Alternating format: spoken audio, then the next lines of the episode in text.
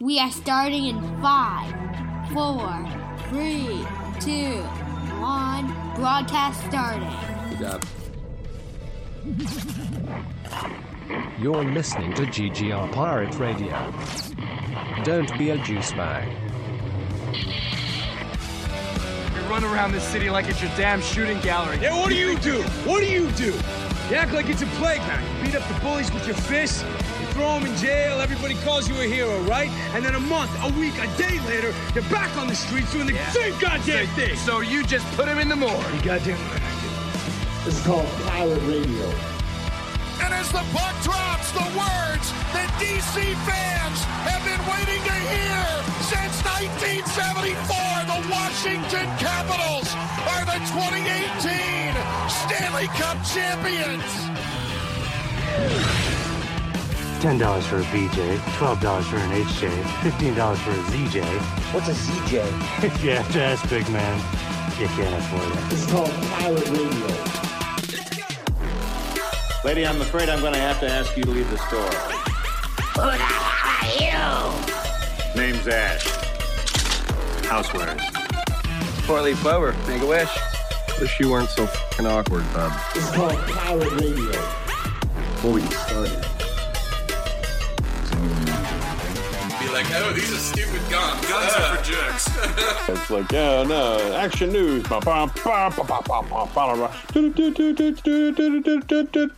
And now, your host, Mike Luxford.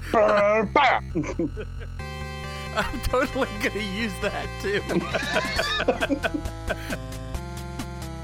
Ladies and gentlemen, boys and girls, children of all ages, my name is Mike Lunsford, and this is GGR Pirate Radio. Guys, we got a great show in store for you this evening. Joining me for our festivities and all sorts of other cool things that we will be doing on the podcast is the co host of GGR Pirate Radio and host of The Overflow. Uh, his name is MC Brooks. Back in here.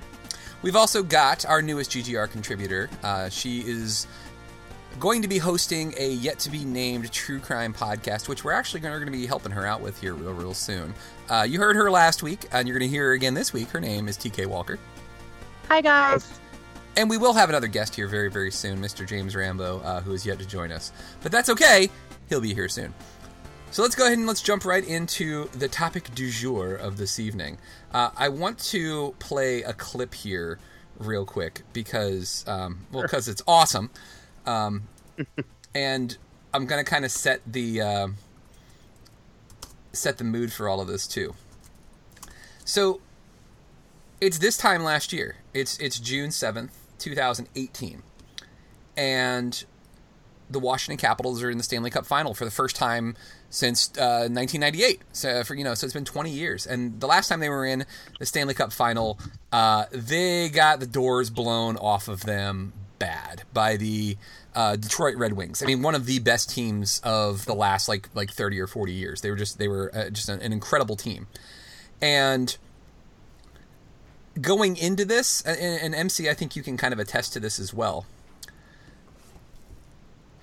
Going into this, there was a lot of anxiety as a Capitals fan, as a DC sports fan for that matter, that first off, it was just awesome that they got there. We were like, holy crap, they beat the Penguins along the way. They never beat the Penguins. How the hell did that happen? Ever. That Right? unnecessary. Exactly.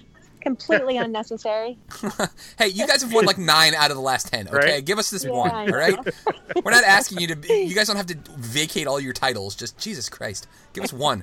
Uh, so the Caps they, they managed to beat the Penguins. It was amazing, right? Then they get into the Eastern Conference Finals and they go up two games to none. We're like, holy crap, who is this team? And then they lose three in a row.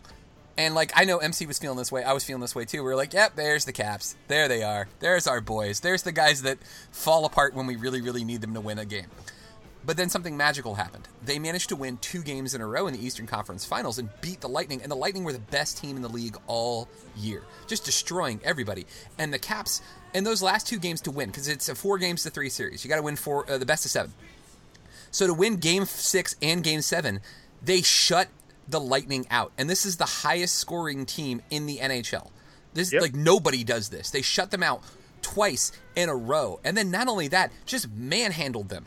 I mean, they were just they were throwing bodies. They were just knocking dudes out. Like it was just like it was incredible. they, they get into the Stanley Cup final. They're playing the Vegas Knights. The Vegas Knights are a uh, expansion team that like just is having this incredibly magical season. Everything is going right for them. So like. Uh, MC again. I, I think I can speak for you for this one. We pretty much thought that this was just not going to happen. Like the, the Knights Yeah. were going to win this. Like it was just the, the Caps had no shot, right?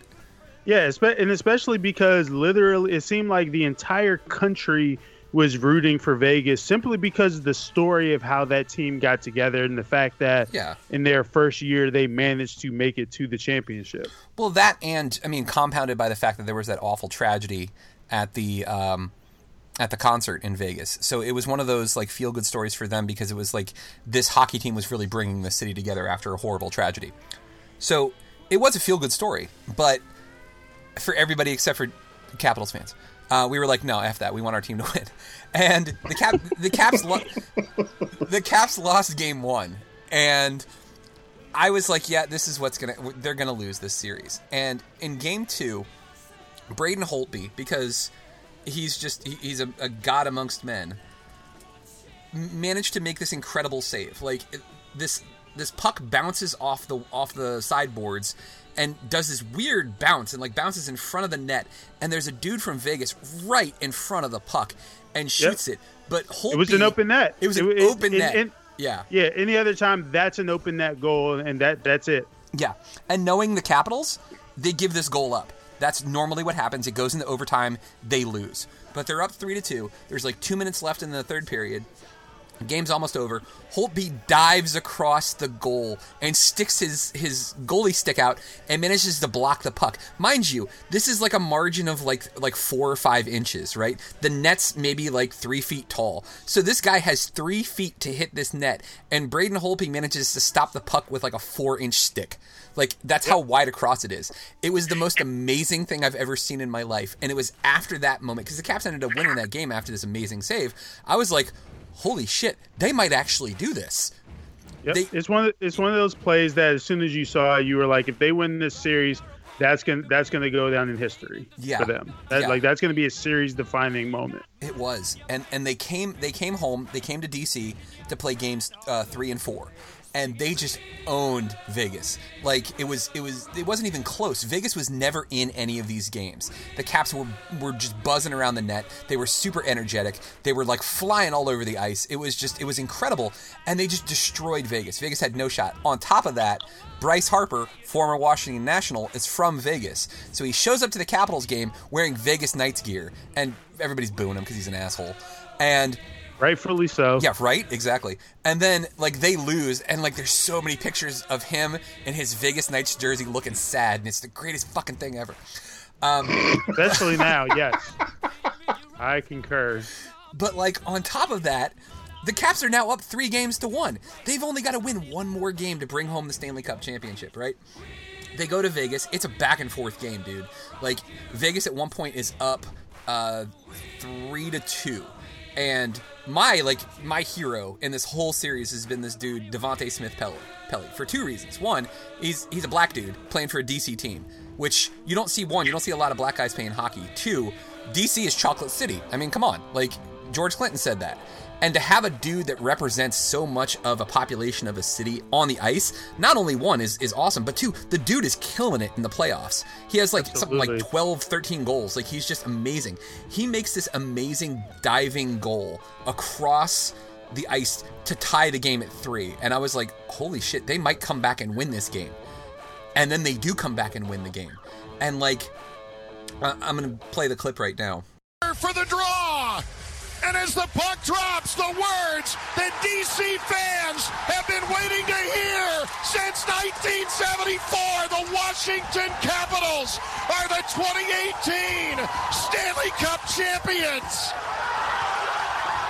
It's not a dream. It's not a desert mirage. It's Lord Stanley, and he is coming to Washington.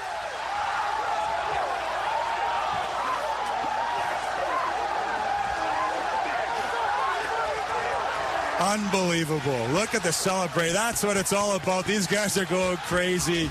A team of destiny job right from the drop of the puck. These guys got it done. And How about that? the guy's hear, hearing the off the emotion in the radio announcer's voice, like his voice is cracking because he's that emotional. Like th- they finally won for the first time in 43 years in the franchise history. They finally won, and like it sounds stupid when you really break it down. When you're like, I got emotional about a sporting event, but like th- this team finally managed to win the championship after decades and decades of getting so close and choking every single time uh, of like breaking your heart. Like to be that emotionally invested where you feel physically ill when your team doesn't do well like you, people can say well that's stupid all they want but it doesn't matter that's how you feel and you can't Oh change no, that's because you're from DC. Yeah, So this is my team. You team, learn to yeah. turn your emotions off. In Pittsburgh, we're emotionally invested in every single game. yeah We don't turn those off. So, yeah, that's we're- why well- you felt well, that we- way. Well, we, we we had to learn to turn them off so that you know the inevitable disappointment doesn't hurt as bad. Oh, yeah. Wouldn't You know when him it's the fifteenth, when it's the fifteenth and sixteenth time of Well, watching one of your teams and fall especially short of glory. Especially too, like I think that anybody who's lived in DC for any extended period of time, and, and Rambo, thank you for, for joining us, man. We appreciate you being on.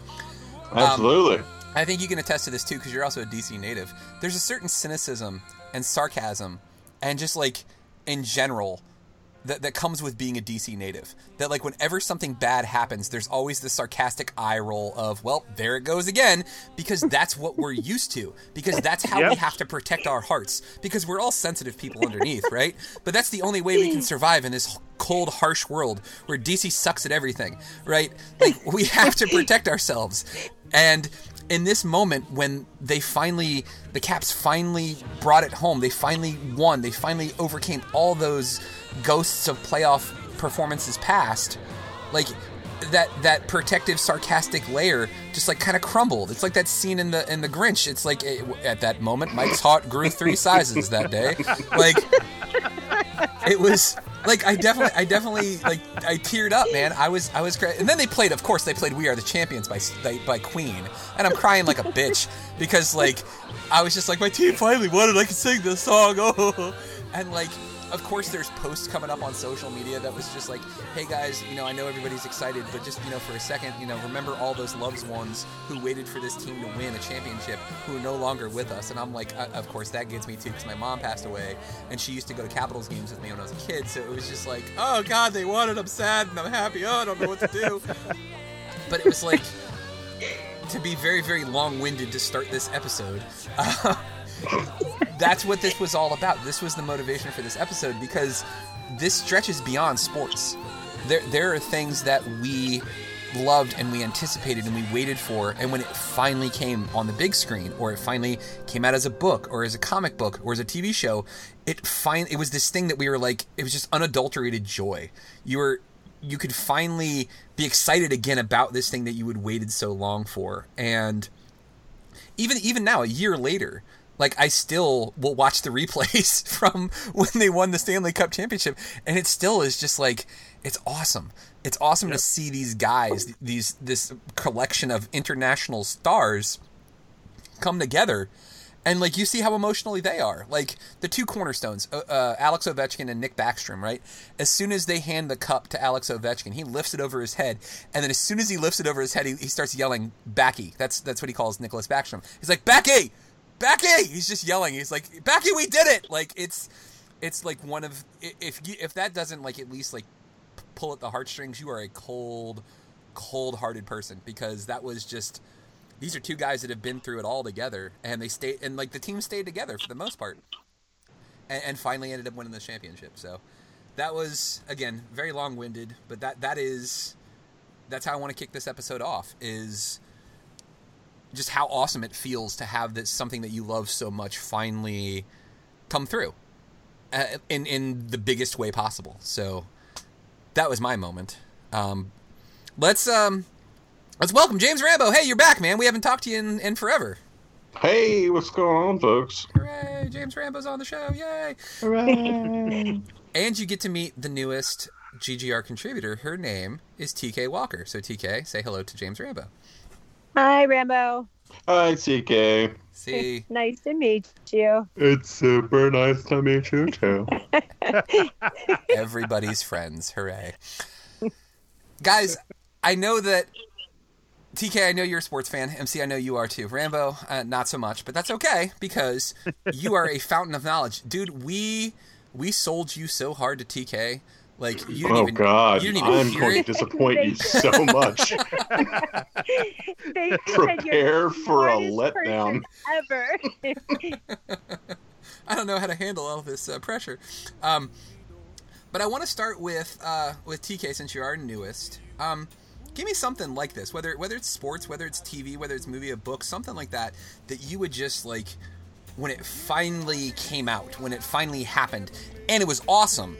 You were just like, "Holy shit, this is what I was waiting for." Oh, the one I posted earlier was Mario 3. I waited and waited and waited for that. And you didn't, the stupid gamer magazines back then, they were like once every four months or whatever. And, you know, you would see the advertisement for it, and I would be like, oh, I can't wait to get this. I was so excited about it. I worked so hard. I would make my grandma's bed for her when she would go to work. And my poor grandfather was blind as a bat. He would think that he was giving me quarters and he was really giving me nickels.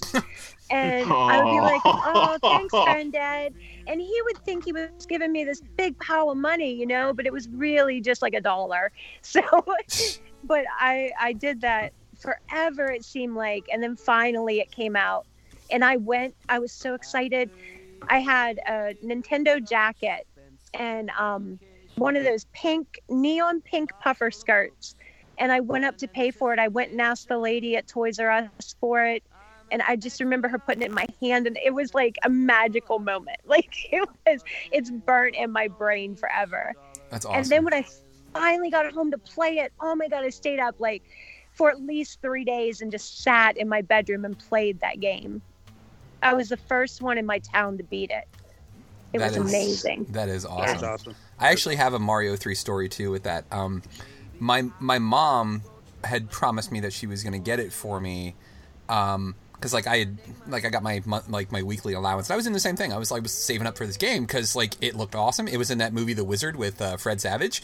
Like, oh, the is- wizard! I was trying to think that. That was why I had the Nintendo jacket. Like I wanted to be that girl. Yeah, what's her? Oh God, she's um she's the lead singer of a band now. Um, oh, Rilo Kiley. Thank you, thank you. Yes, thank you, Rambo. Oh. See, see, Rambo. There- all the things we said go. about you, about how you're this fountain of knowledge, you're just proving yourself. Validated.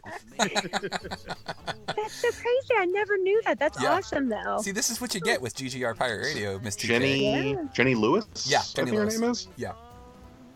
Yeah, most like generic name ever, but yes. Yeah. but yeah, like I so my mom promised me that she was going to get this game, right? But then she ended up like having to work really really late so she couldn't pick it up. So the next day on the school bus, all the kids that had already gotten the game because their parents, you know, love them more than my mom did. Um I'm just kidding. I'm kidding. Like they were all talking about the game, right? But I didn't want to feel left out, and they were like, "Did you get the game too, Mike?" And I'm like, "Yeah, of course I did." What's the first level like? And I'm like, "Oh, you know, you, you step on some mushroom guys, and you know, you know." and they're like, "You didn't get it," and they're just like razzing me so hard, and I'm just like, "Shut up, guys, leave me alone." The kid that lived across the street, who was my best friend at the time, um, told his mom about this, and his mom went out and bought the game for me. Oh man. and I was like, I was, I was like, oh my god, this is so amazing, wow! And my mom was like, I just, I've been so busy at work, and, and like the neighbor, like, she was just like, it, it's fine, don't worry about it. You can just give me the money back, and it, it's it's cool. I just, I heard about the story and it made me feel bad, and it was just like the coolest thing because me and Ryan was the kid's name that lived across the street. Me and Ryan that weekend, we just we binged the hell out of that game, dude. That's like all we did. We just we ate we ate Doritos, and remember those Ninja Turtle fruit pies, but it wasn't fruit pie. It was like the Fuck, yeah, yes. yeah, like that weird ooze that was inside of them. Yeah, we ate those and like drank Hi-C fruit punch. It was awesome. It was like the greatest weekend ever, and like probably contributes to me being overweight now, but still totally awesome. I used to love those little Tony's pizzas, the little mini ones that you would put in the toaster, you know, like Yeah. the toaster oven. Oh man, that's what that was my go-to when I was a kid. The Tony. Yeah, they're like things. three dollars a piece. Yeah. they're fucking awesome. Yeah. Oh, they're so good. Dude, I, I remember, I want to say I was like sixth or seventh grade, right? So I'm like 13, 14 years old, right? So I would come home from school. Both my parents work, so I'm, you know, I'm like a latchkey kid here. And I would like fancy myself like an early, like early 90s version of like Emeril Lagasse here. And I would do English muffin pizzas and like make them oh. myself with my own sauce. Oh, yeah. No, dude, like it was, it was legit, right? Yeah. You know, and this is also like, this is the time like in sixth grade, seventh grade when you start like having phone relationships with people. So like there was this girl that lived like a few streets over. Of course she wasn't allowed to come over, but I would entice her to, you know, maybe stop by and visit, you know, on a bike ride with, you know, the English muffins and pizzas. Worked like a charm every single time. It's cool. We can sit on the deck, you know, because then, you know, nobody will think anything bad's happening. So, Did you have one of those phones um, that was clear, that was see-through, and would light up? Oh, I know which one you're talking about. No, I didn't have one of those, but like that was that was like the go-to. I feel like that was a not to be sexist at all, but I feel like that was a girl phone. Like guys didn't have Was that phone. Nah, yeah. Oh, yeah, I my, si- love yeah, because my sister had that. Yeah. Oh, was it a girl thing? And we were always so excited when we would get our own phone line. Like if you had your own separate line in the house, Oh yeah, that you were, was you were amazing. legit. Yeah, yeah, you were legit. Like we we got one of those too, but then like for for like a minute, but it was more so for uh, the old days of AOL. That's why we had the second phone line. Oh. You know, so that when somebody picked up the phone, it didn't kick you off the internet. So, Mr. Rambo, we haven't heard from you in forever. We miss you so much. I'm so glad you're back. Tell me a little Oh, bit about buddy. one of one of your your things. One of the things that you were just like, "Holy shit, I can't wait for this thing to happen." And then when it did happen, you were just like, "This is the greatest thing that's ever happened." There, there are two that spring to mind. Both of them involve TV series, um, and they're both pretty heavy spoilers. So, be forewarned. Um, I'm going to give away a couple major plot points to things. Um, the first one, and probably the most universal one that other people will appreciate, is uh, the murder of Joffrey Baratheon. Um, when when he actually got killed, that was such a fucking satisfying moment in pop culture for me. it I- wasn't I good. never, I never watched it, but like, I just remember seeing all of my friends The talk social- about it. Yeah, yo, that I, that that day on social media was crazy because it literally seemed like every post, every post was singing "Ha ha, he's dead finally." and like they're talking about a kid. So like Right. out, of, out of context, you're just like, wow, everybody really hated this kid. Jesus. Like, Oh yeah, yeah. He's an inbred uh, uh, teenage king who gets poisoned by uh, by you find out later uh, uh, uh, an elderly woman. a grand, like a great grandmother, killed this fucking kid. it was phenomenal because, like, so the the thing that Game of Thrones did really well, uh, among various other things, was it really fucked with your expectations. Um, you know, there was lots of you know, you know, people talk about the Red Wedding and how that was such a major plot point. It absolutely was, particularly because it just narratively it just stopped the sh- the, the story cold. You know, even even only on uh, on certain aspects, there were just certain storylines that just ended right there. Um, because they can't maintain because these characters are dead. Um, and with Joffrey, there was all for me at least there was always this sort of hope of like, man, what if he never dies? What if he never gets any comeuppance? Because the other thing that it did, uh, the show did really well was, um, yeah, there isn't necessarily justice in this world. Um, just because you feel like a thing should happen in a narrative doesn't mean it's going to. So to have him unexpectedly too, because I, I always expected it to be like a much bigger thing of like somebody really like taking him out with a sword. Um, to have him at his oh was it was it his wedding? I'm trying to remember. yeah, it was at his wedding. So yeah, he he he drinks some poisoned wine, uh, and it is this. Me and me and Katie watch it together, and we're both like, "No, are they? No, oh man!" And I remember holding her hand, like it was such a special moment for the two of us because he is one of the greatest villains in fiction period because he is universally reviled um, you know rarely do you see someone like, like there's there's there's usually something you can find in most villains uh, to even if you don't like to at least respect or appreciate no joffrey was a monster um, and he made made all the worse because he's the result of um, an ongoing incestuous affair between his parents uh, that lasted since they were children. Um, so yeah, when you when you finally get Joffrey, like when he finally gets his comeuppance, that was fucking awesome. Because like the last shot you get of him is just like it's just his his his uh like the blood vessel vessels all all sh- like like exploded in his face. So his face is just one giant bruise and he dies in the arms of his mother and it is uh it's so brutal. Uh, I just love that you're like it's so brutal as you laugh. Like, oh it was the greatest thing. It was because it was such a visceral payoff. Yeah. Um it was uh it was so much better. He, he doesn't get like like a warrior's death. No you get poisoned by an old lady and it's great that same woman later on reveals to her to his father um just before she dies from poison she's taken herself um that she's the one who did it and she wants to make sure that he tells cersei uh joffrey's mom that it was her and it was fucking fantastic That's awesome, dude. What was the uh, what was the second one? The second one. Okay, so I don't know who has seen the strain. Has anybody on panel oh, seen the the? uh, the Guillermo del Toro vampire thing. Yes. Yeah. Seen it. Um, Yeah. Read the read the all right. books, man. They were good. I've heard that. No, I've I heard haven't seen that. Yeah, I mean, yeah. So it's wonderful. It is a lot of fun. Um, it definitely takes some turns you don't expect. Uh, there's some time jumps in places where you're like, all right, well, how are how are our, our plucky heroes going to save the save the day now? Oh, they're not. What? What? I don't understand. What's going to happen? Yeah, the whole last like full season, if not season or two, is Vampire Apocalypse. It is fucked up. Um, but one of the lead characters in the show is this old uh, uh, Roma Jew named uh, Abraham uh, Setrakian. And he has been, he, he's our, our, our Van Helsing for the show. And he has been uh, hunting vampires, or Strigoi as he calls them, uh, since he was in a concentration camp uh, during World War II. And his primary nemesis throughout the show uh, is a guy named Eichhorst. Eichhorst was um, one of the SS officers that that was working at the camp that he was stationed in.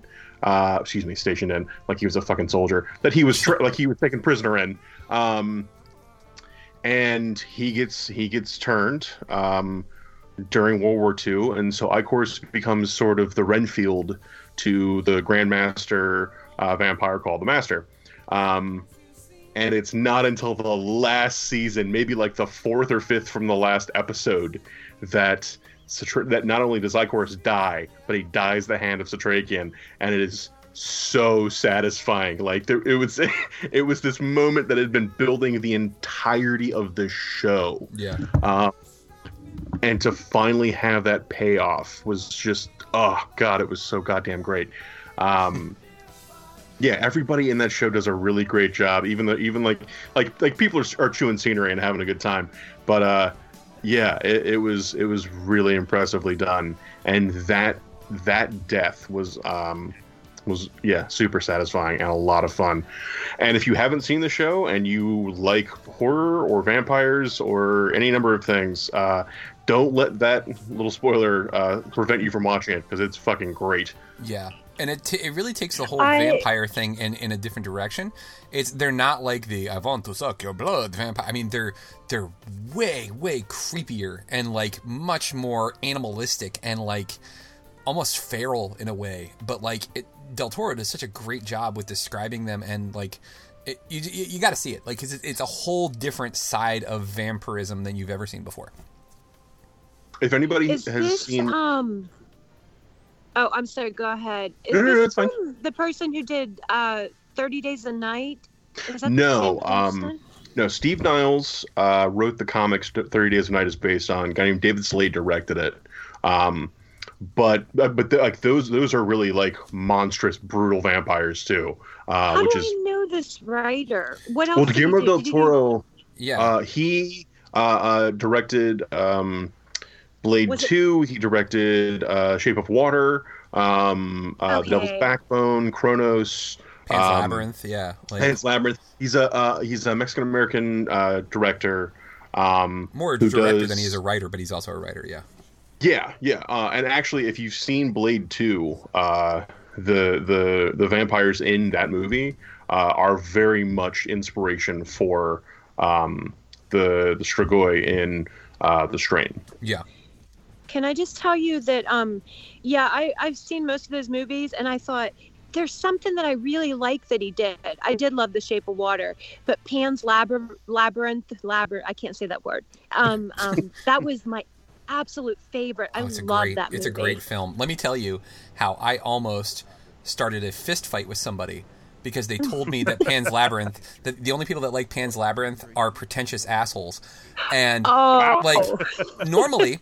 Normally, like I can carry on a conversation with just about anybody, right? You know, I, I have the gift of gab, as they like to say. So, we're just shooting the shit. We're standing outside of a movie store, right? Like back when you know movie stores existed, like Hollywood Video, and we're talking movies. And I was like, dude, if you haven't seen Pan's Labyrinth, you need to check it out. It's amazing. And he's like, well, I find that people who say Pan's Labyrinth is good are pretentious assholes. And I go.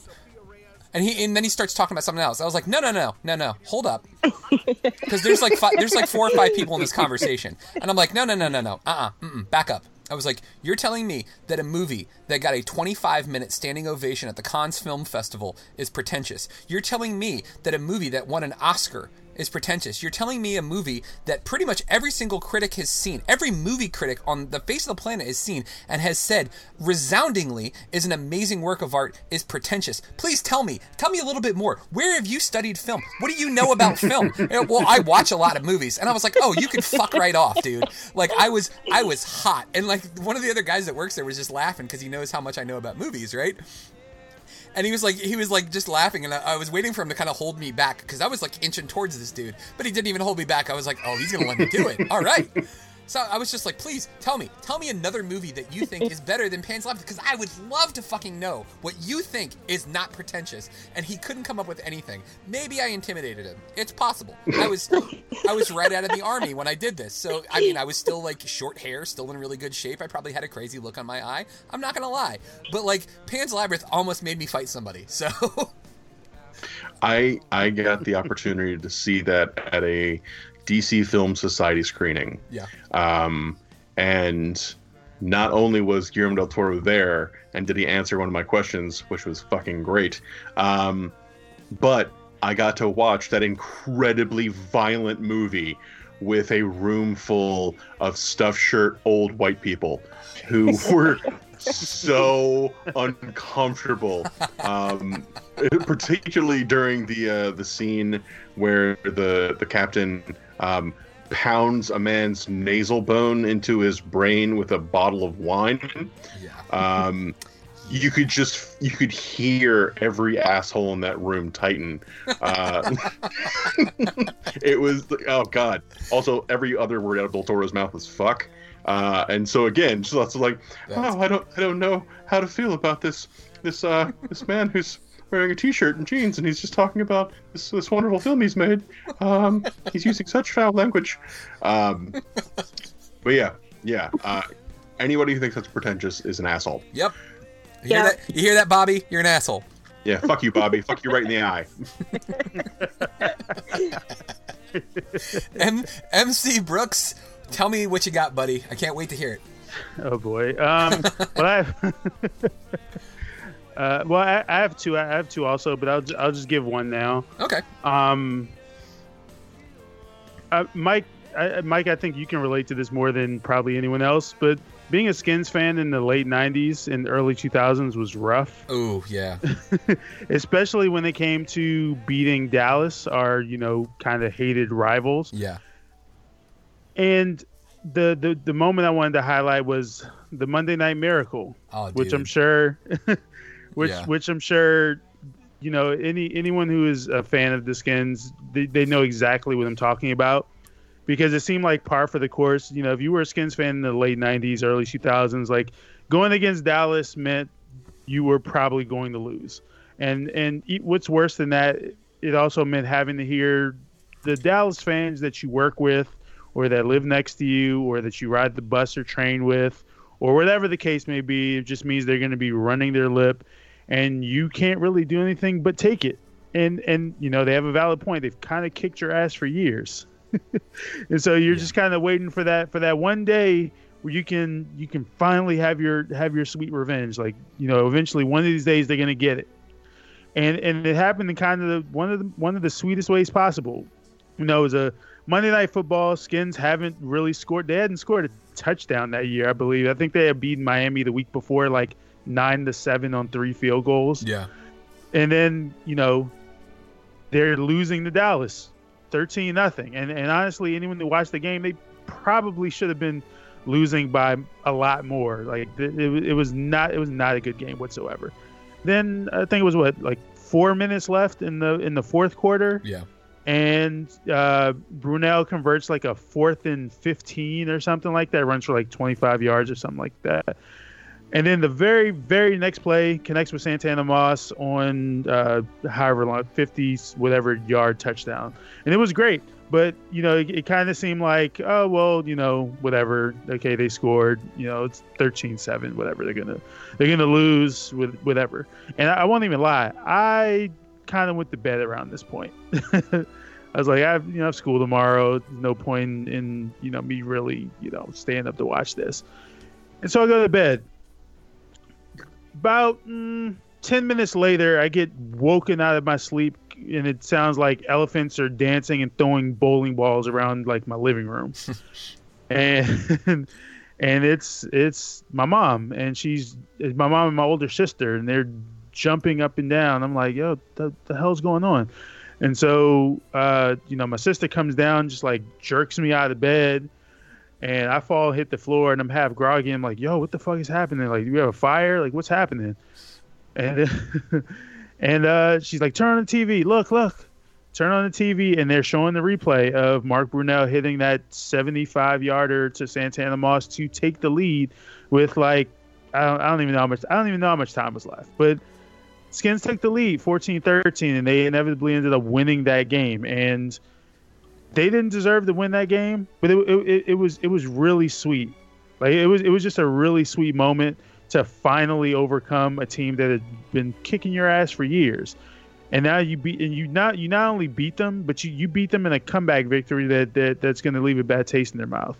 Oh, dude, it was, and you, you paint a, a lovely picture of that, but statistically speaking, too, there were there were so many things that were going on in this game that were amazing. Like, so the guy that was coaching the Cowboys, right, Bill Parcells, like he had some record where he was like eighty five and 0 when his teams were leading in the fourth quarter with less Oh, yeah. than six minutes Yep. to play.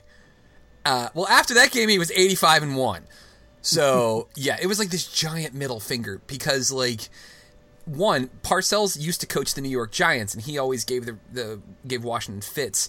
So like he always owned them in the in the regular season. And the Cowboys, the Cowboys had always been beating Washington too. So it was like not only did you get the Cowboys, you also got Parcells and like just this amazing comeback like against your hated rival when you had no business winning it it was like yeah it was that was pretty cool like that was it's one of the few like bright spots of uh, of basically the last like 30 years of, of washington football so Yeah, yeah, absolutely. yeah um i want to there's there's so many more that i have and i i I, I mentioned a few of them on the on the Facebook page, and one of the ones that I mentioned was, um, I'm a huge like one of my favorite books of all time is Hitchhiker's Guide to the Galaxy.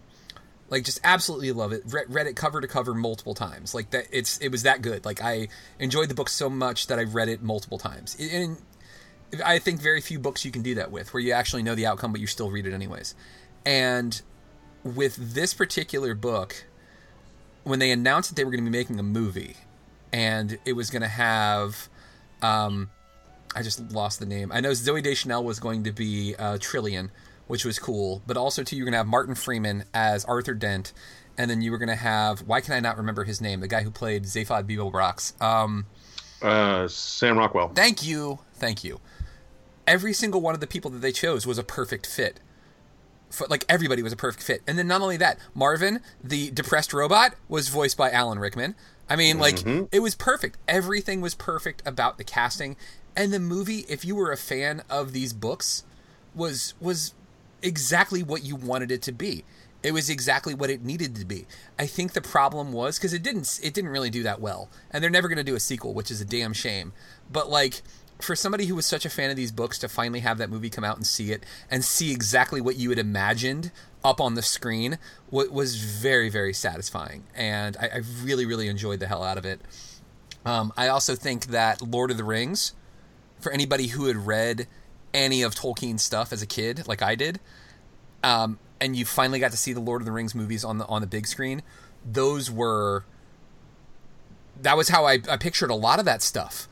Like how when I because as you read, you kind of paint a picture in your brain.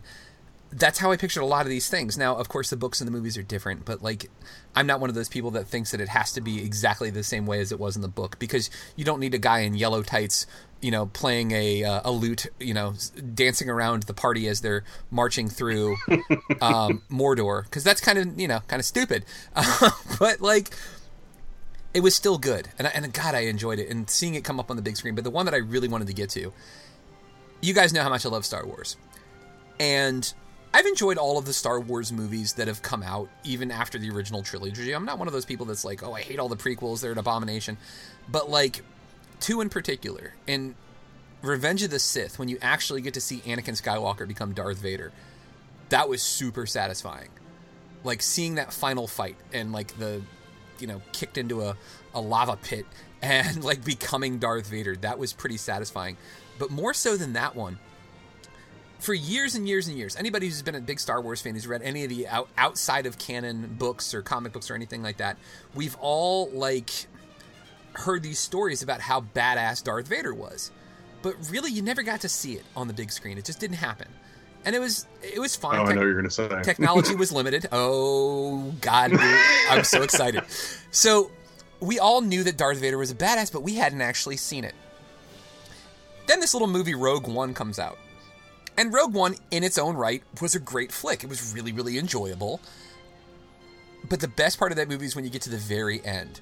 And the rebels have gotten the Death Star plans, and they're trying to get out of uh, Scarif's uh, orbit so that they can go take it to the rebellion and they can stop this abomination of a, of a machine that's going to destroy planets and kill people.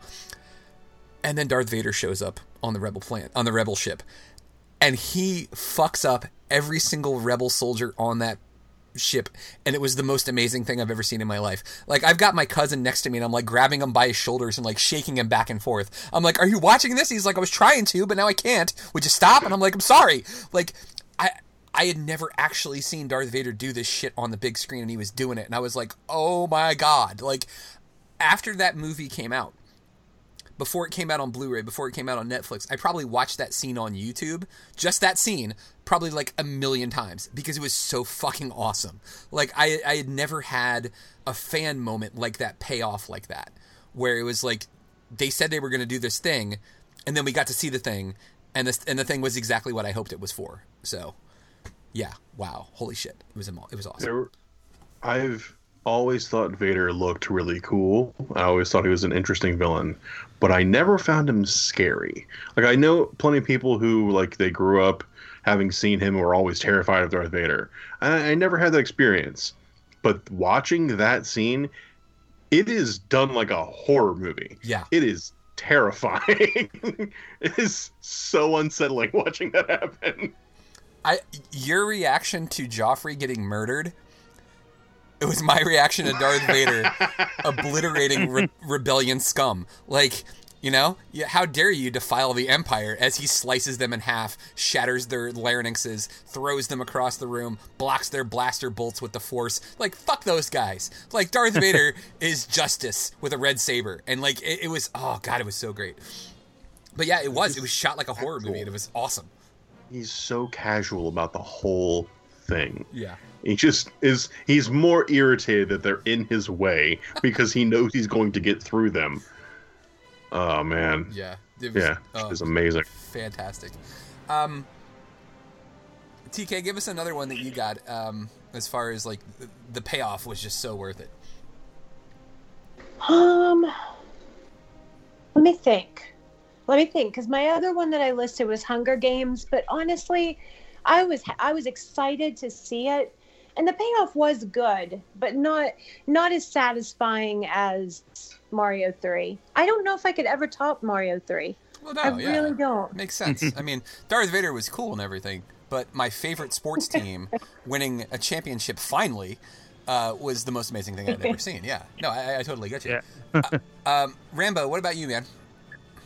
Oh no, I, I I absolutely blew my load with those two. Uh, Freezing. um, no, I think you yeah, meant man. that, honestly, actually. like I I couldn't. If you if you hadn't asked me outright, uh, I'm sure I could come up with a thousand. Oh, that's but fine. off the top of my head, um, for the, for the most part, I'm I'm much more uh, sort of take things as they come kind of guy. I got you. Um, and I don't necessarily think terribly far ahead about what's going on. Like put it this way, if I'm watching a movie or something and I'm thinking about the ending, you're either doing something really well or really badly. yeah. Um, because I, I try to be as in the moment as I can, particularly with uh, with media and things. Um, so yeah, like knowing, or at least hoping for the most part, that those two things were going to happen, um, and finally getting them paid off was was was a really big deal. But typically, I'm not uh, that that it really that into it, and I'm not really a big competitive guy. So sports for me is not really a big deal. Yeah. Um, um, but I can see, I can absolutely see why that would be, you know, a major payoff and, and deeply satisfying. Oh yeah. And to really quick to touch on something you said earlier, Mike. There's nothing stupid about being so happy you cry. There's nothing bad about that. There's nothing wrong with that. Um, I've lost count of the number of comics I've cried at because I was just overwhelmed by emotion.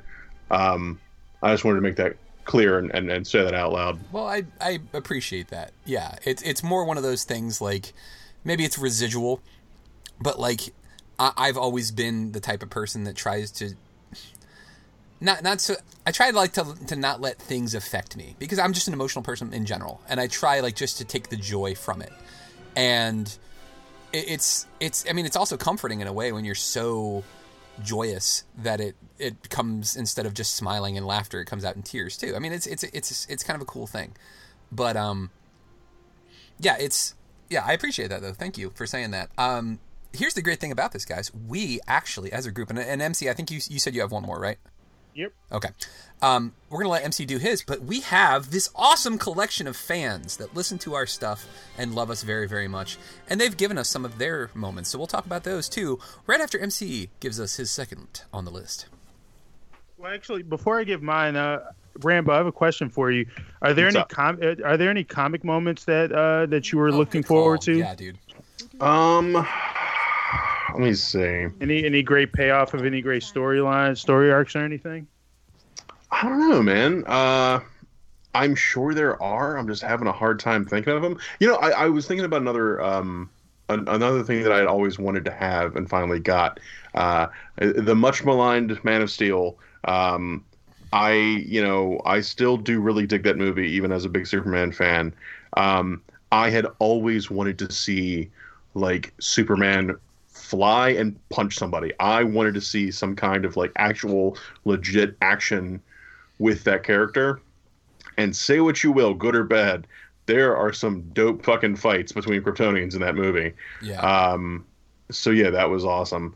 But yeah, I, I mean, yeah, I, I, I hate to be anticlimactic about it, but I'm sure I'm sure there are. Uh, they're just not springing to mind, unfortunately. I think Can I just tell you guys one thing? I'm having one of those moments. Um, Zombieland 2 comes out in October.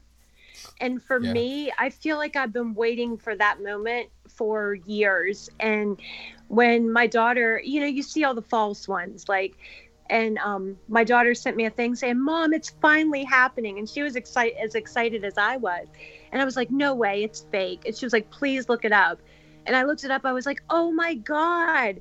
Yeah, it was like a moment. So we've been, you know, anxiously awaiting this. Well, that's so I. That's awesome too that you guys can It's share that too. Like that there's a Oh, shared yeah. thing because like Jax, Jax and I had that moment too because we both loved the movie Wreck It Ralph, and when they announced the Oh. second Wreck It Ralph movie.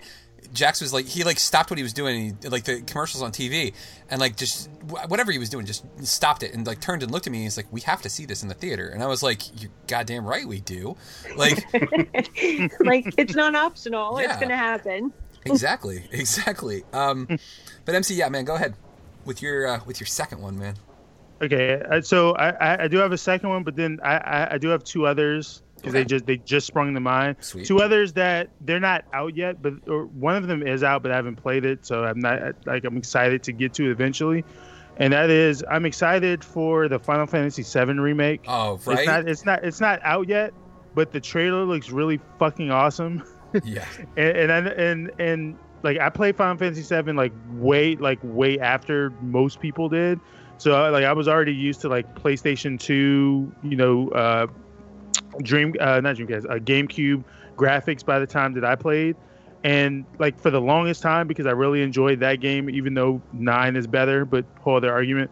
Um, I've, I've been I've been like waiting for them to to remake this game and do it with updated graphics because we saw how awesome it was and then they kind of teased this when they released the the the movie uh, Advent Children uh, sometime in the 2000s which you know gave us kind of a proper ending to to 7 and to Cloud's arc and and everything that was going on with him Aerith and Zack and whatnot. So it's not out yet but like I'm super excited for that. Like uh, like Square Enix, Square Enix for the longest time kept telling us they were never going to redo the game, and then to just kind of give a giant fuck you to Microsoft a few years ago, they were like, "Oh, hey guys, hey guys, remember that game you said we said we were never going to remake? Well, guess what? We did it. Here it is." so It's funny too because like working in the video game industry, like every year we would go out to Vegas for the big video game convention, right? Hmm? So we'd learn about all the new games that were coming out and all the new shit. And every time we would get to Square, uh, before they were Square Enix or Square Enix once they joined forces, um, some asshole would always be like, "Are you guys remaking Final Fantasy VII?" And like the way that they did it is there's two like white dude handlers that are there in person, right? But then we're getting to ask the developers from Japan, right? So you literally would like see the guys like roll their eyes and turn and ask the guy in Japanese, and and you would wait because it's going from Vegas to Japan, so it takes like five seconds. So he'd say it, and then just like watching, and I'm like elbowing my friend. I'm like Ben, Ben, fucking watch this guy's face, right? Like as it changes, because you could you could see it in the guy's face. He was like, God, I am sick answering these goddamn questions about Final Fantasy VII, and like he would just roll his eyes and sigh and be like, No, there's no plans, and yada yada yada, and you knew that's what he was saying, but then to wait for it to come back as he translated was even fucking better. Like, oh man, that I thought of one. Go ahead, I thought yeah. of a comic. okay, go ahead, go ahead. Um, my favorite Justice League story is, is called Trial by Fire. Um, it is a, a, a Martian Manhunter centric story. Oh, I love this. Um, oh fuck, I'm sorry. Sorry, go. Okay. So, um, it requires a little bit of backstory, so I'll try and be quick. Um, Martian Manhunter, Martians in general have an, an inherent, like, genetic level fear of fire.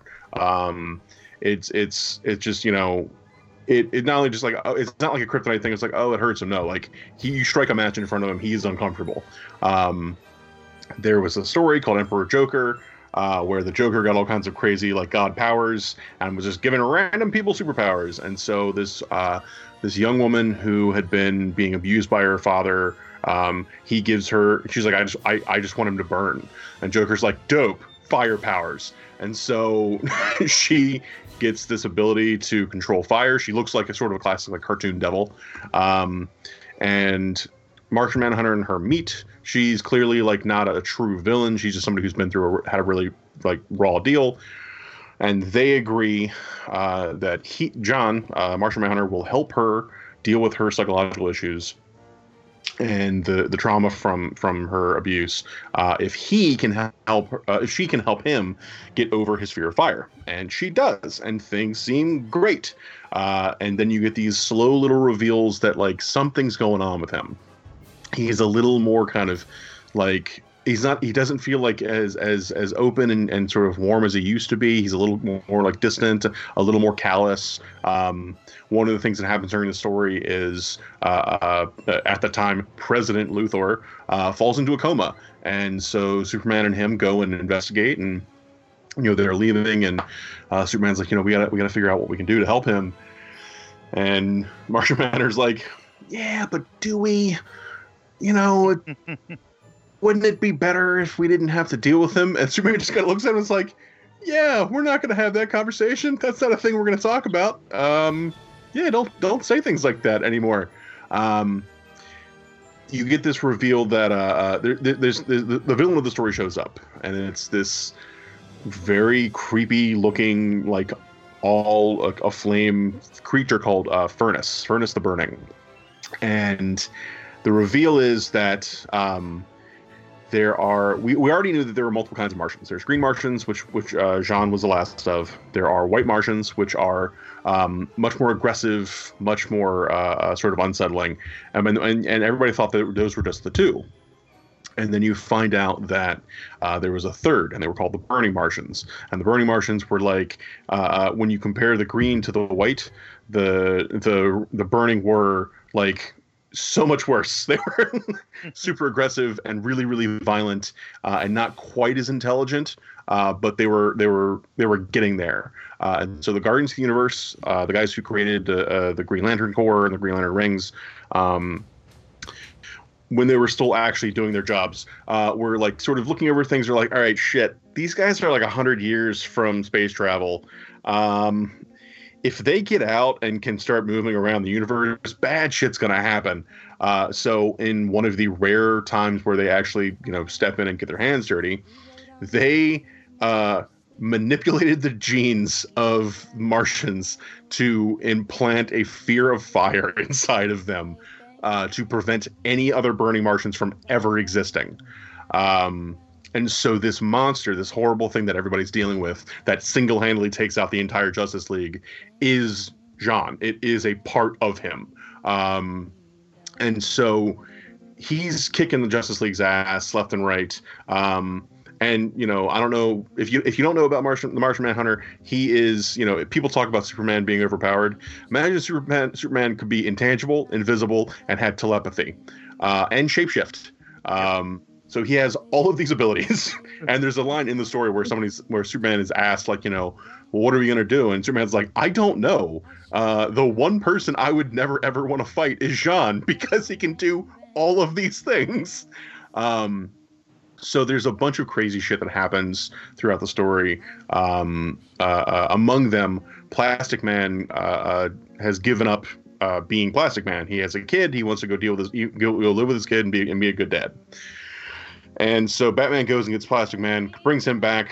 Uh, Plas is one of the few people that can actually kind of stand toe to toe with Fernus. Um, and I'm blanking on which characters it is, but someone goes into Fernus's mind and they find uh, John, and he's inside of him, and he looks like a like a baby. He but he like like a like a gigantic baby, uh, and he's like got these like huge chains all over him and it's it's just you know sort of visual visible uh, uh, a physical representation of the um, the sort of like emotional things that he's dealing with right now. Because because Fernus as he's not it's not his personality. It's it's, it's a, a disassociation kind of thing.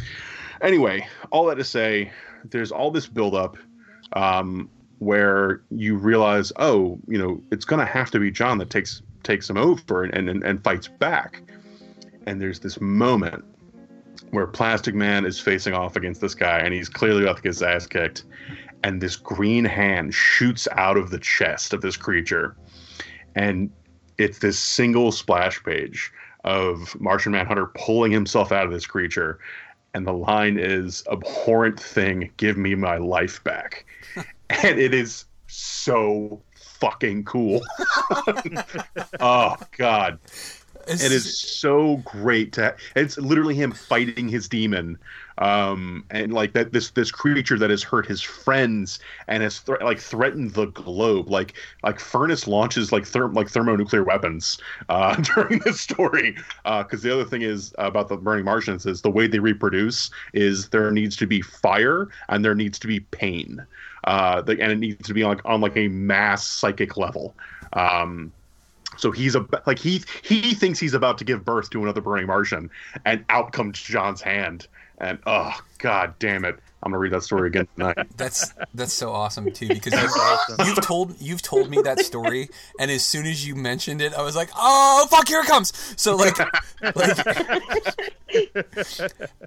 I've I've heard this story now from Rambo twice about this particular story, and it's I actually I went out and bought this series because I wanted to read it, and I knew how it ended, but I didn't fucking care because like he told it so well, but like exactly like we talked about, how many times, how many times have we read a comic book series or a storyline and we're like, okay, well I wonder how they're gonna pull this off, and then it's some bullshit, and this one wasn't at all like this was not one of those moments where you're just like, oh well, this is kind of a lame ending. No, no, they they totally nailed it with this one. So thank you for reminding me of that one, Rambo. Because yeah, that was fucking dope. Like absolutely, yeah. Written by Joe Kelly, drawn by Doug Mahnke, and inked by Tom Nguyen. It is fucking beautiful. Uh, it is a perfect uh, uh, uh, uh not coalition, but it's it's perfect coming together of all of the disparate elements uh, of some of my favorite writing and, and, art in comics. Yeah, there um there are some of our fans, some of our listeners who have chimed in as well uh, about some of their moments. Um, friend of of yours, Mr. MC Brooks, uh, Charmaine, uh, the chauffeur, as we've referred to her as, if she was going to be in a Jason Statham movie. Um, she said the first the first thing that comes to mind is the 2008 Beijing Olympics men's relay race. So I don't know if you guys remember this, but the the physical freak of nature known as Michael Phelps um, was on his like tear where he was just destroying everybody. Uh, and winning gold medals left and right. Well, France, like the swimmers from France, were talking shit like only French people can do, and like um, Michael Phelps comes out there and just owns everybody and like and, and, I'm reading it word for word for what she says. She said the French the French smack talk was fuel for the fire. It was a nerve wracking race, and we actually uh, and we were actually losing, uh, but Lezak comes in at the end. Uh, also, it was Cullen Jones' first Olympic medal. I felt represented in that team because black people don't swim, and Cullen Jones is black. So yeah, she was like, I was so happy for him. And then she puts the you know the black power fist up. So um, to this day, me and my dad still talk about this moment. We were in our living room going crazy, yelling at the TV. I love the Olympics, and this uh, for me is top five best moments in Olympic history, and it was all worth uh, watching at 10, 11 p.m. at night. Um, that's another thing that she brings up here too, is when you can share that moment with somebody else. There's something incredible about that, you know when, when there's somebody else either like there with you, like you were describing, uh, you and Katie watching Joffrey, you know, get murdered, and you guys are holding hands, like it, it, does make it just that much that much better. Like when you have somebody to share it with, and like with the Caps, with them winning, there were so many people that that I've been friends with since I was a kid that like were Caps fans too, and like we had, I, I have one friend, his name, uh, buddy of mine named Dorian, and Dorian and I have literally gotten in fights over this, where like he would be the negative one. He's like, the Caps, the Caps suck. I hate them, and they're never going to win, and they're just a bunch of choke artists. I'm like, you need to stop being an asshole, okay? Because when they win, you're going to cry, and then I'm going to point at you, and I'm going to laugh, and I'm going to say, I told you, you fucking crybaby. Like, let's go. Come on. We're crying together at the damn championship parade. Like, when they won, that, that was literally what we were doing. We were like messaging each other. He's like, I'm crying. I'm like, I'm crying too. It's so great. Like, it's the, being able to share this stuff with people is amazing. Um, Another one that we got was uh, Jeremy Lee of Rock Deep Rogue Radio.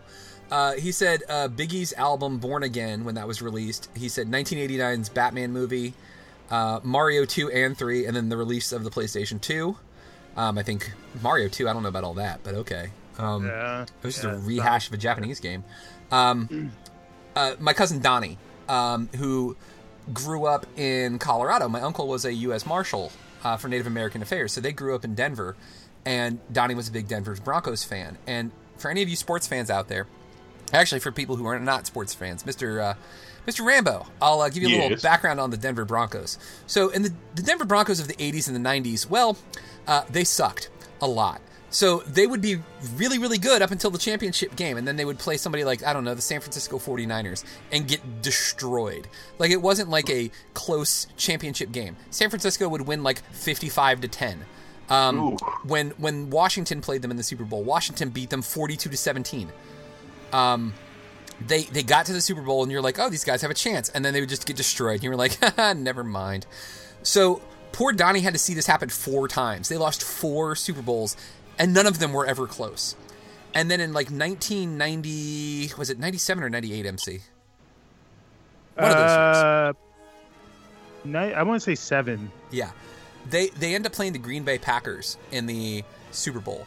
And it's a really, really close game. And like their longtime, like heroic quarterback, John Elway, who's like 40 years old at this point, like he's marching him down the field to try to score like the game winning touchdown, right?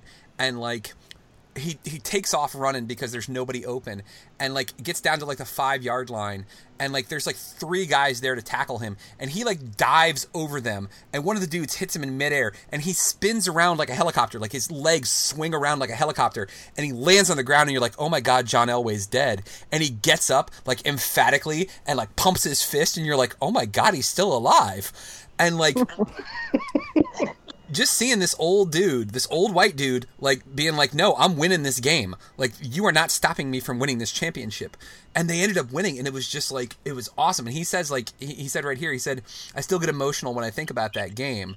Um, but he also like like us, sports and nerd stuff. He said that uh, Nolan, uh, Christopher Nolan's Dark Knight trilogy, he said was like when he envisioned Batman, a lot of the stuff that he read, because he's a big comic book fan too. He said when he got to see it on the big screen, that's how he envisioned a lot of it. Um, Batman not being a detective. well, there's that. Yeah. Ouch. there are so many things I can say, and all I'm going to say is I'm happy that dude is happy. There you That's go. That's great. Yeah. Good on We'll you, leave, brother. we'll leave it. We'll leave it at that. Donnie's Donnie's good people, but yes, I, I agree with you life. guys as well. Yes, exactly. What makes you happy makes me happy that you're happy. So there you go. Um, hey, one that we haven't even talked about, and it's very very close uh, proximity time wise. Uh, Endgame. I think. Yeah, I, was, I was I was gonna I was gonna I was going to bring that up, but it, it felt like a cheat card because it just happened. Yeah. And it's yeah, like oh, uh, most most uh, uh, viscerally satisfying payoff. Oh, the last twenty minutes of that movie, the, like almost the entirety of the ending of that film. Yeah, yeah, exactly. They did that. It was it was satisfying. I, I would I would definitely agree, and and I think that um, Mr. Rambo, we haven't really gotten a chance to do. We did it in little spurts here when we did like the geek sheets and stuff like that. But the next time we have you on as as our uh, resident comic book expert, um, I really want to take like really kind of pick apart um, Endgame and, and talk about that and Infinity War and like the things that we liked, the things we didn't like, the things that we felt could have been better, like those sorts of things. Because I feel like there are things that you might have to say about such things as our resident comic book expert. I might have some opinions. We like opinions; those are good. As long as it's not like, oh, I'm tired of all this forced diversity. We don't like those opinions, but yeah. Yeah, no, not none of those. none of. I don't understand why there's all these girls in my superhero movie. Dude, I'll tell you what was great, man. I was so proud of my kid. We were in Disney World and he was standing in line and there was this other kid that was like roughly the same age as him and they're just talking, you know, like kids do. And the kid was like, "Did you see, you know, Star Wars Star Wars? Oh yeah, cuz we were in line for Star Tours." And he was like, "Did you see The Last Jedi?" And Jax is like, "Yeah, I loved it." And he was like, "I didn't like it because I don't like that they're forcing girls to be heroes." And Jax just turns and looks at me and rolls his eyes and turns looks back looks back looks back at the kid and he goes, "Well, girls are awesome too. Bye." And we just walked away. He was like Fuck you. I hope you die cold and alone. it was just like it was the coolest moment too because he was Oh, just that's like he was like, well, girls are awesome too. Mm, fuck off. And not only that too, this obnoxious little fucker was standing behind us in line and he wanted to be like when you ride the ride right there's a, there's a spot where you get stopped by depending on which version of the ride it is uh, you're either stopped by Darth Vader and he's looking for a rebel spy or you're stopped by Kylo Ren who's looking for a resistance spy right and they pick one random person to be the rebel spy And this kid behind us wouldn't shut up and was like, "I want to be the rebel spy. What do I got to do to be the rebel spy? What do I got to do to be the rebel spy?" And and all I'm thinking No one's gonna is, hire you to be a spy if you don't shut your goddamn mouth. Exactly. So you know who they chose to be the rebel spy? They chose Jax to be the rebel spy. And Jax was just like, "Dad, I'm the rebel spy." And like, I I don't know if it actually happened. I might have imagined this, but I feel like Jax kind of turned around and looked at that kid and kind of gave him a smirk. And he's like, "Hmm, "I'm the rebel spy. How about that?" Spies aren't known for being talkative, dipshit. Yeah, basically. Yeah. Um, guys, this was a lot of fun, man. We got a lot of really good moments that were the things that we wanted to, to get a payoff on. We did get a payoff on. There's there are some TV series that I think had some really satisfying endings. I feel like uh, Rambo, a, a favorite of ours, Justified. I feel like Justified had a really satisfying oh, ending. God, yeah. Yeah, that had a really really satisfying ending. Um, there, but for the most part, most TV series I, I feel don't have satisfying endings because it's such a hard thing to do. Um, Matrix, if that counts. Matrix, I was super excited about the second one and the third one, and that was satisfying to me. I- Nice. They they But got maybe- they caught a lot of crap, but I'm with you. I actually I, I enjoyed those as well. I liked them. They weren't as good as the first one, but man, that fight scene on the trucks and the second one Oh yeah, was so good. And Yeah. I saw all of them in the theater. So yeah, yeah, but that one, oh man, that was awesome. yeah. Um, M Night Shyamalan movies, those are another thing. I'm huge into those. So I've Oh. gone to the theater to see, gosh, all of them except for Glass. It's the only one hmm. that I didn't see in the theater. I'm And- I'm personally offended by the existence of his movies. no, no, no. Like oh I, I, I, I don't have anything nice to say about any of his films, other than I'm happy that people had jobs and were able to make money. Just be Like, happy that's- that I'm happy.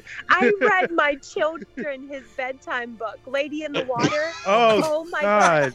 Every So time awful. we see grass clippings, Oh. I would always say, "Oh my god, it's a scrunt," and my kids would duck down. They would think that you know they were getting them. But yeah, I, I'm obsessed with it. I love, love, love his movies. I was just TK, I telling am someone the happy other. you are happy. Yeah. There it is. I like them because Like- everything is so predictable, and his are the only movies that I really like. I can't figure out how it's going to end, and I love, I love like twist endings like that. It's just so interesting though too because like you for the things that we've discussed like for the most part like uh, th- I was not expecting M Night Shyamalan. Let me just state that. Like, I, Yeah. was, I mean, my but that's that's the thing, though. You know, to, to each their own. Like, I'm never gonna I'm never gonna harp on somebody for being like, I can't believe you like that because you know I almost started a fist fight over Pan's Labyrinth. So like, yeah, but that's justified. That's Yeah, that's a worthwhile 100% fight. Justified. Yeah. I would, I would start a fist fight over M Night Shyamalan, hundred percent, any day. Square up. All right, I got you. I got your number, boo. Come on. next week, See, like next week what on MC GGR said- Pirate Radio, MC versus TK. It's gonna be knockdown, drag out. Battle of the initials. what MC said, like, but if you swap out uh, Shyamalan for Tyler Perry, I every time I see um, a, a really talented black actor pop up in one of those movies, I'm just like, you know what? We all gotta eat. You know, I mean, you know, make that money, pad that resume. Oh, wait, but god damn it. I got my version. Okay, Adam Sandler movies. Okay. I, I know people shit on them. I don't give a damn. I love them. Like I they are like Adam Sandler too. They're He's so funny. they're so they're so cheesy and they're so one dimensional and they're so lowbrow humor. But those grown ups movies, grown ups one and two, laughed my ass off. Really enjoyed I was them. gonna say, I'm like, I'm like, wait, all right. When, when we say Adam Sandler movies, how recent are we talking? Well, even the funny thing about the old ones, man, is his old ones got shit on when they came out. Like people Oh, I'm hated sure. them, but like for whatever reason, like as time has gone on, like time has looked favorably upon Adam Sandler's older stuff. Like people, I, I heard some, I can't remember where it was, but I was reading somewhere that they were saying Billy Madison is a work of art, and I was like, I wouldn't go that far. That's a bold fucking statement. Have you, I mean, have it's- you um, watched the video that he does the um, the phone, wallet, keys, whatever? yeah. Oh does that? yeah. Oh, that's so funny. Have Yeah. you seen Eight Crazy Nights? I love that one too. Oh, that's a as great a one. as a That's kid who great grew up one. Jewish, I I, I appreciate that one. Yeah, yeah, I, I appreciate that one. Oh, hey, big news!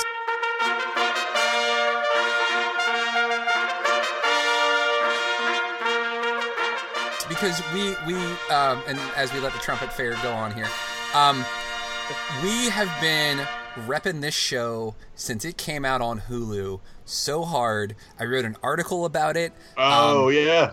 there's big news. Friggin' Letterkenny is coming to Hulu for season seven. It's going to be a Hulu original, so they're going to keep doing more uh, seasons of this show. And I could not be more excited. We're so excited that Sandy and I are actually going back and watching more episodes of it right now. So, and we we just watched the episode that I shared the clip on um, on Phil's uh, page when Phil announced it. When uh, the clip of uh, Squirrely Dan talking about how he went on the date and the girl paid special attention to his buttholes.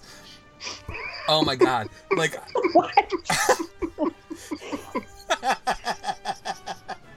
You know what, guys? We're gonna go ahead and play that clip right now. You were hucking the ball around with your pals the other day.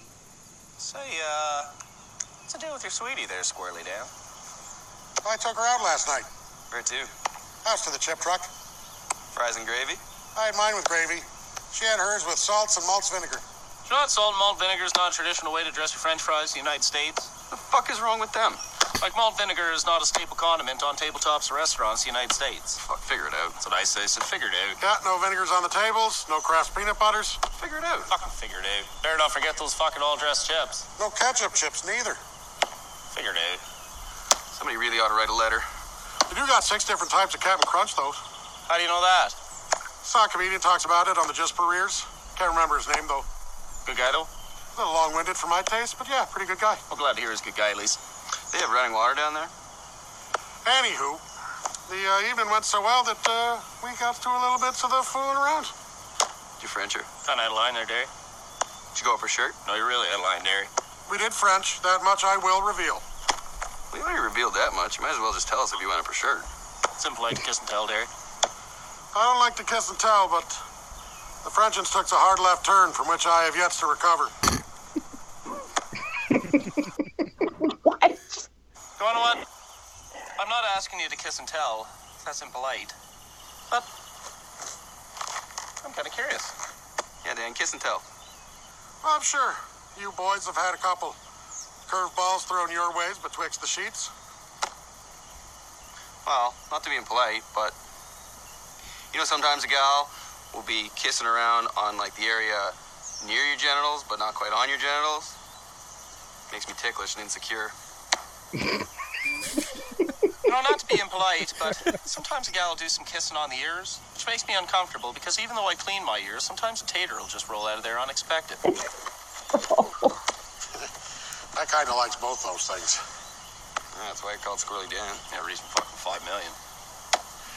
Well, not to be impolite, but this gal suggested that uh, maybe I should have some attentions paid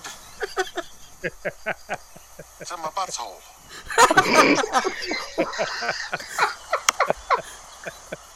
that ever ever happened to you guys? You ever have a gal suggest that you need some attentions paid to your buttholes? You sound so lost. At, at, at this point, Trisha, they won't throw the ball to Squirrely Dan anymore. Like it's just the two of them playing catch. Take that as a hard no, I guess. She put a couple fingers up there and turns out you got a, a an zone up there. Found found the hot button. Gave it a tickle and uh yeah, feels uh it feels pretty good, you guys, okay? Pop fly. I really liked it.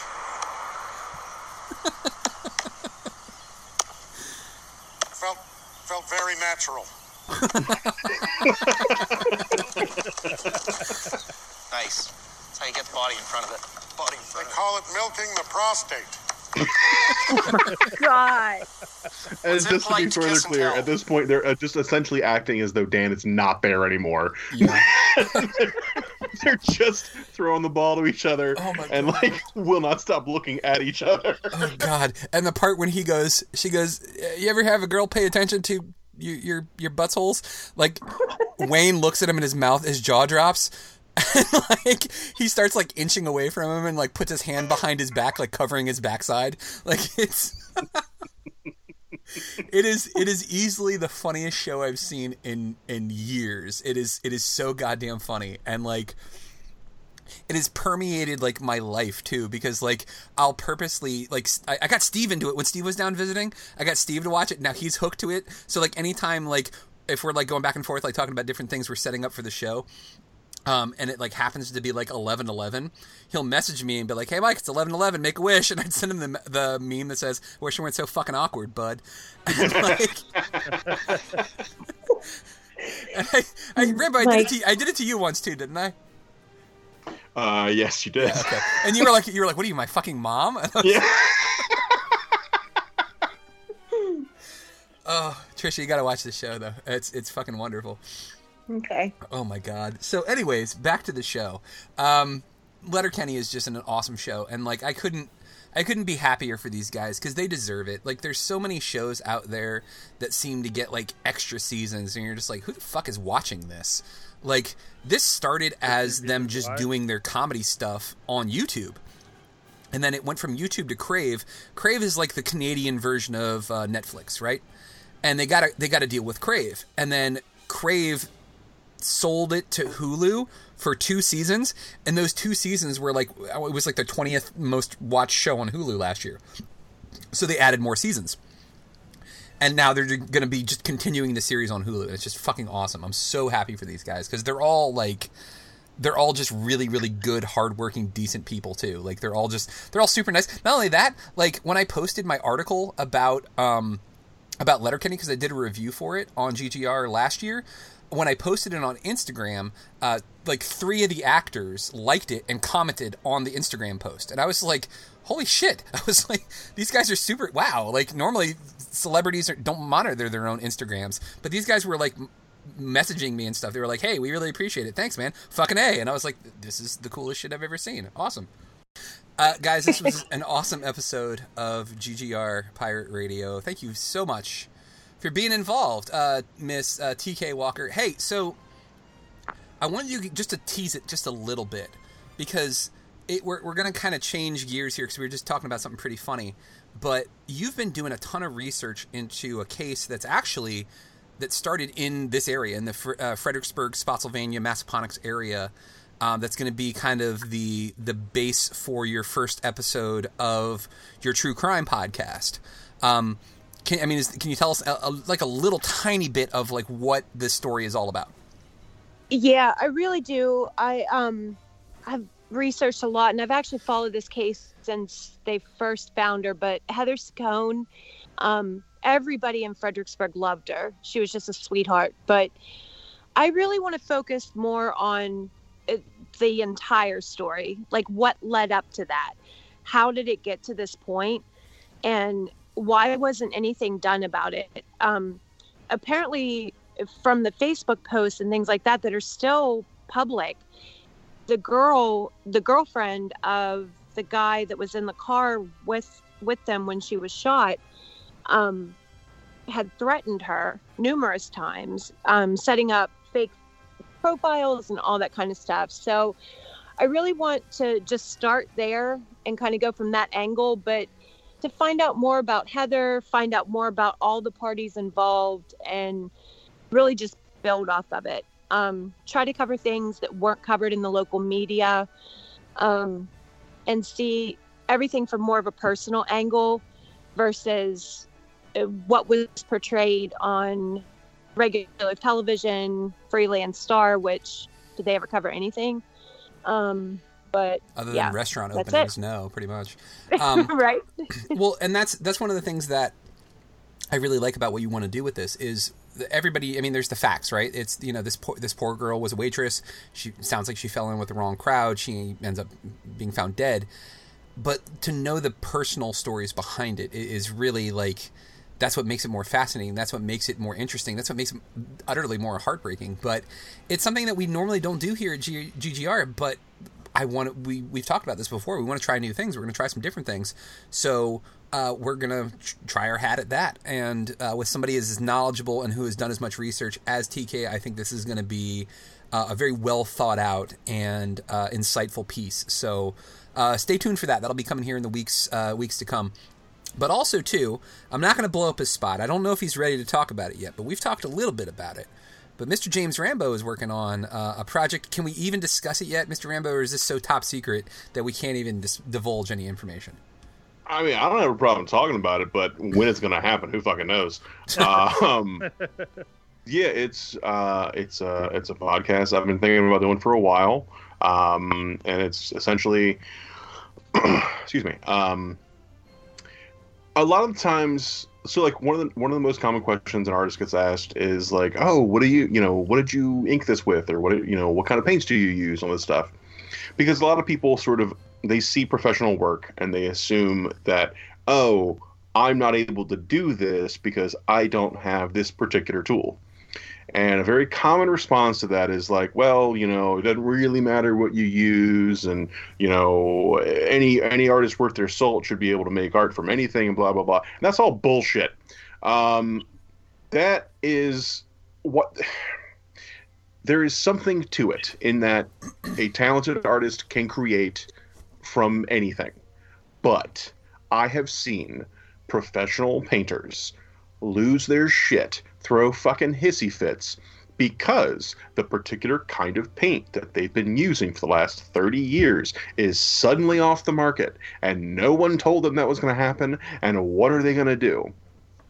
Everybody finds things they're comfortable with. Everybody finds particular kinds of pens or gouache or or brushes or whatever it is. You learn to to uh, you know how things are going to be affected depending on where you put them and how you use them. Um, so uh, the the thing that I'm kicking around for a while, it is one of I what now probably several hundred million uh, interview podcasts, um, uh, and it's going to be um, what what kind of art do you make uh, and what do you use to make it, uh, while also talking about inspiration and you know just um, you know what drives you to make certain things and, and where have you have you picked up certain uh, ideas and things from? Um, so yeah that should be pretty fun. Yeah dude. It, it's something that when you first came down here for the first episode of GGR Pirate Radio that you were on, we talked about this back then. So like, it's just super exciting to see it come to this point, like that it's because there's let me tell you man and mc can attest to this too because we worked with a group that did this. There are so many people that say things like this and they're just they're so full of crap. And they're like oh i want to do this and i want to do this and i want this and i want that. But they don't put the effort in and they don't put the work in. And you mentioned something too that resonates with me big time. There are so many people that i will talk to and they're like oh hey you're a podcaster. Oh i want to get into it but like i just don't have the equipment. I'm like do you do you know what i use? I, I use a laptop and headphones I was like, I went out and got a mic, but the microphone was like thirty-five bucks. I was like, you probably spend more on that, and uh, you know, on lunch at work in a week. I was like, if you want to do it, find a way. I was like, there are people I know who podcast on their phones. Like the technology is there. Don't. Hey, now we don't have to call people out. You know what I mean? Like, listen. I don't think your I don't think your your issues TK are technologically uh, based. I think yours are a confidence thing, and that's why we're here because we're you're fucking awesome, and we're gonna show you how awesome you are, and you're gonna be like, damn, I am awesome, and then then we'll all be millionaires. Uh, there's a step in there somewhere in between, but we're somewhere. Buy the Redskins, and we're gonna be phenomenal. We're gonna save the world with exactly. making the Redskins win. exactly, we're gonna save the world somehow with geeky nerdy podcasts. Um, but like it's if if there's any message that I can give to anybody, I mean Rambo was just saying it too, but like don't let don't let your lack of professional grade equipment stop you from doing the thing that you want to do because anybody can podcast. Most podcasts that you listen to are recorded on somebody's laptop in their living room. Yep. Um, you don't need a studio. You don't need a professional studio. Um, don't be that guy who lets your thing that you claim to be your dream stop because you can't quote unquote go to a studio. Like if you really want your dream to live, you will find a way to make it happen. And Absolutely. That's kind of the thing that I want to want to end on. Um, MC, I want you real quick. I know because you're working on Dark Dawn 2. Tell me a little bit about that process. Like, how, how's that going so far? Uh, well, Dark Dawn Two will be out the, in the fall time. Uh, they're probably closer to like November or something. It's it's mostly done. Uh, I share I, I, I did share the artwork with you, and it looks really Oh, awesome. yeah. And uh, shout out to uh, CJ who does my artwork because she's really amazing at what she does, and she does it all from scratch, which which is kind of awesome. So uh, shout out to her. Um, it's it's. I mean, I've been working on it since I actually since I finished Dark Dawn one. Um, this is just kind of a part two because it was originally going to be a full length album, and then I just just decided to split it into two shorter, smaller projects, which um, was a good thing because it allowed me to actually go back and redo some stuff that I needed to do uh, to turn part two into what it's going to be. Um, it's partially done. Um, like I said, it'll be out in the in the fall time, and uh, I'm really excited for everyone to hear it. It's a bit more intimate than the first one was, so uh, yeah, it's kind of awesome. Okay, yeah, dude, I can't wait to hear it either because I, I really enjoy the uh, the first one, and like Selfish is still like that first time I heard it, still like I was like I was like, well, this guy says he's you know he's a rapper, but you know, fuck every person I went to in high school said they were a rapper too. Um, but like when I actually heard your stuff, I was like, this guy is not like he's an artist because I feel like there's a difference there. Everybody's like, "Oh, I can rap. Okay, great." You know, so can Macho Man Randy Savage. You know, he had an album. It was fucking horrible. but like you're you're an artist. The shit that you put together sounded awesome. The the words flowed together. Like it all just it, it was all it was right if that makes sense. And like I was just I'm still impressed. I'm like fuck this guy's really talented. Why the hell is he hanging out with us? Like it's it's just it's awesome that that I just talked to three people on a podcast with me and they're all doing something creative and awesome and it's just it's fucking dope, dude.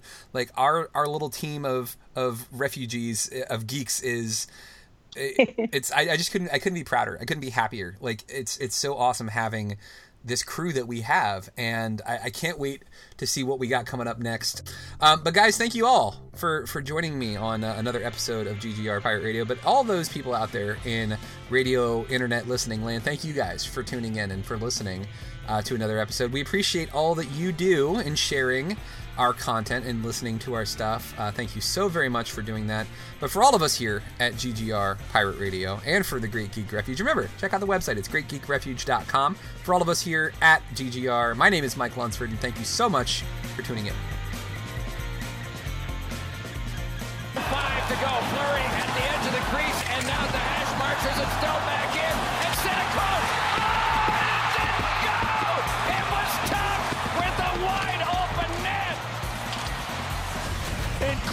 Stop by Braden Holtby. It's an adventure right there. Now watch this. The puck goes across. Tuch has a wide open net and the paddle of the stick. Holtby. In Washington, they'll be calling this the save.